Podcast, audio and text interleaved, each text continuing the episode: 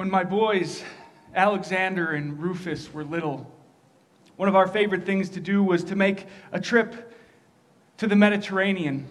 Cyrene is about 13 miles from the coast. We would go there and spend a weekend. And on the way, I would do what God commanded us to do, which is to talk to our children about all that He has done for Israel. I would tell them stories about Abraham, tell them stories about Moses and the deliverance from Egypt. Tell them stories about the glory of David and Solomon, about the tragedy of a kingdom divided, stories of the suffering of Isaiah and Jeremiah, the rejection and death of the prophets. On one particular day, we were at the great point of Israel's deliverance from Egypt. And we loved to go right down to the shore and throw rocks into the water. My boys just loved to watch the ripples. And I like to throw bigger rocks to make bigger ripples. And I was telling them the story of the Passover.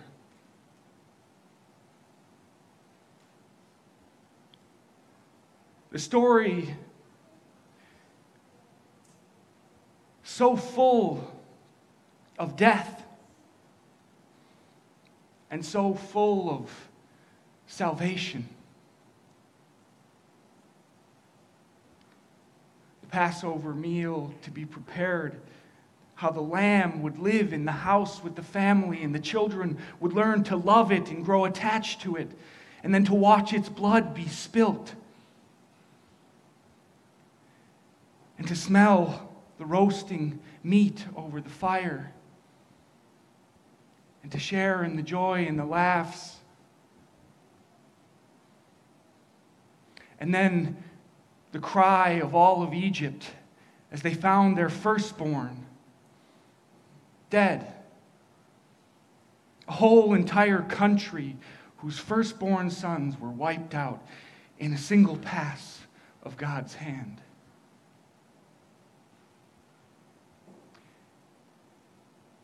But our sons were spared. And I told them about the blood on the doorway. The blood of the Lamb just on the top of the doorframe, marked out us as his chosen people, and his wrath passed over. Just as I got to about that story, my son said one of those things which it was one of those moments where you just wonder, my God, what is going on in those little heads? the waves were rolling in to the shore. And he said, Dad, who threw that rock?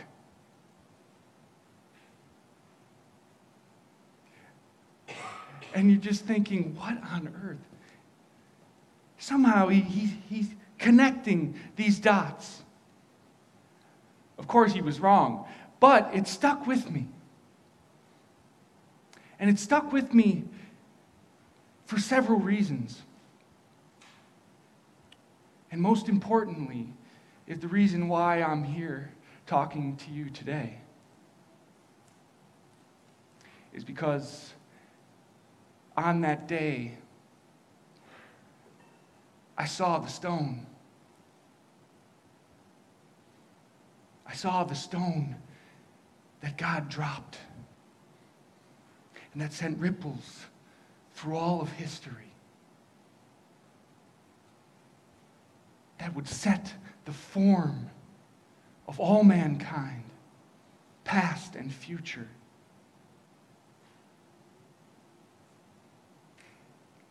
That day, I was just coming in from the country, minding my own business. Not, it, not a really uncommon sight to see crucifixion along the side of the road. The Romans loved to, to do it in a very public way, to display their dominion, to say, You are our subjects. And so when they said, You have to uh, take up this guy's cross, I can say it, it didn't strike me at first. Of course, the scene was gruesome, and, and the crowds, and the noise, and the, the wailing of the women who were following, and all of those things. But that moment, that made it stick for me. Was when that cross beam fell off of his back. And on there was the blood.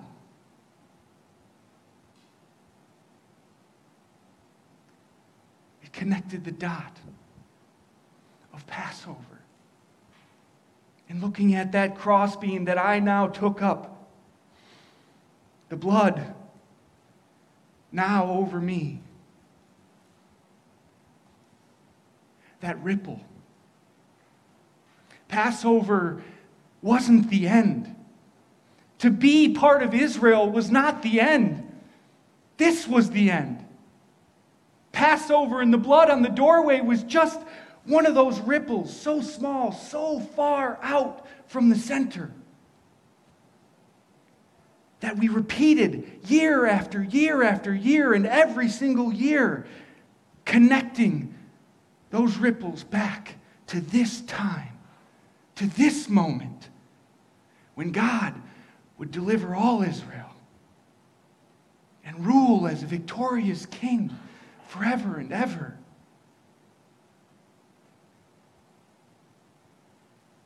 Everything that we had been commemorating, all of the prophecies,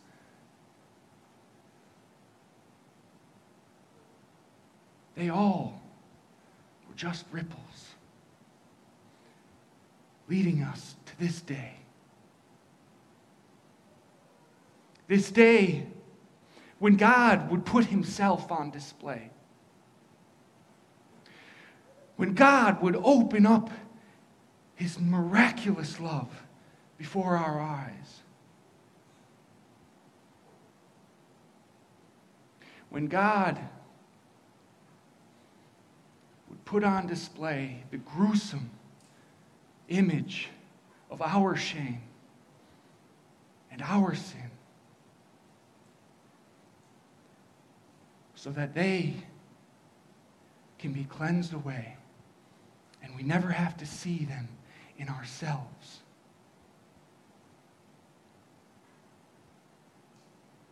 That day,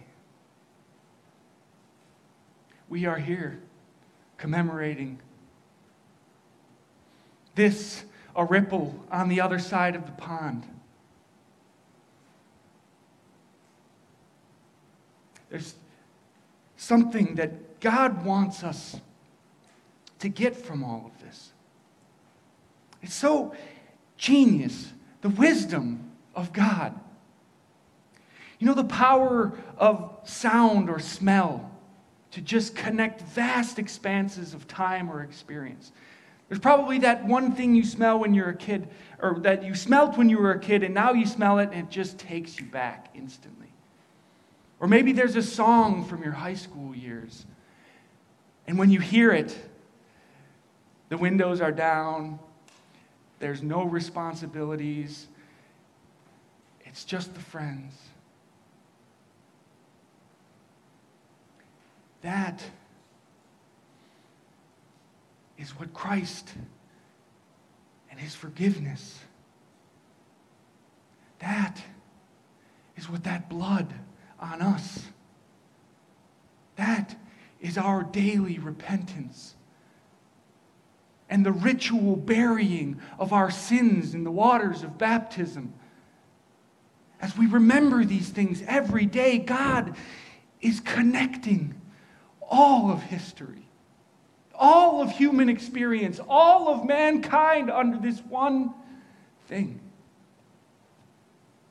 forgiveness and sin, forgiveness of sin, and life eternal.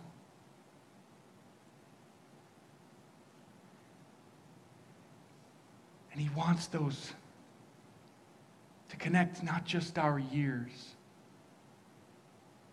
but our days, our moments,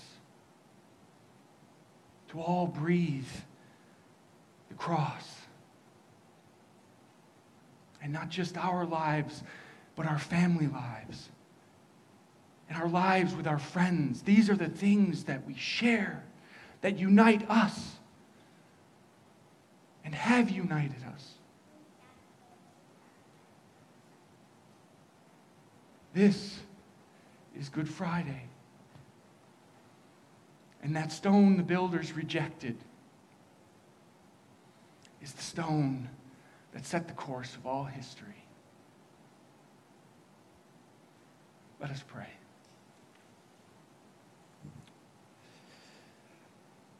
Heavenly Father, we thank you for revealing your miraculous love to us on the cross.